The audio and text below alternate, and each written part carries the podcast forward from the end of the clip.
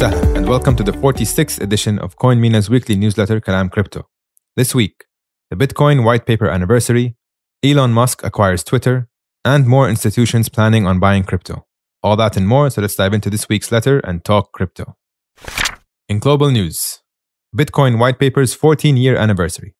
14 years ago, on October 31st, 2008, Satoshi Nakamoto, the pseudonymous founder of Bitcoin, published the Bitcoin white paper. We strongly recommend that you read it if you haven't yet, as this is where it all began the birth of crypto. We'll include a link in the show notes.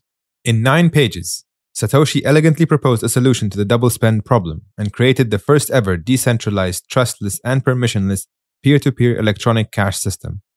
In 14 short years, Bitcoin has grown to a half a trillion dollar asset class, is used by hundreds of millions of people, and exists on tens of thousands of nodes worldwide.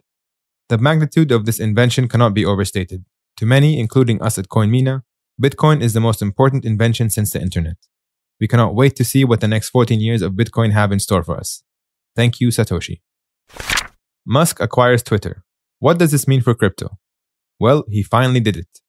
Elon Musk's acquisition of Twitter is complete, and he announced it in true meme troll form by carrying a sink into Twitter headquarters with the caption, Let that sink in. Musk is known for being a proponent of crypto. Tesla famously invested over a billion dollars in Bitcoin, and he publicly stated that he personally owns Bitcoin as well. In the first all hands on deck meeting, the chief twit said it would make sense to integrate payments into Twitter.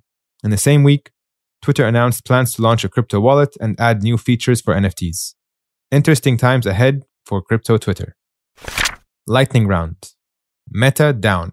Meta's Metaverse division, Reality Labs, lost 3.7 billion in Q3. However, CEO Mark Zuckerberg remains steadfast in his commitment to investing heavily in developing Meta's metaverse infrastructure. 74% of institutions plan to buy crypto. Financial service giant Fidelity's survey revealed that despite the market downturn, more institutions invested in crypto over the past 12 months, and 74% plan to invest in the future. Crypto regulation coming to the UK. UK lawmakers have voted in favor of crypto related amendments. Backed by the new Prime Minister Rishi Sunak, the wide ranging financial bill aims to regulate stablecoins and other crypto assets. The bill's final vote is expected to occur on November 3rd.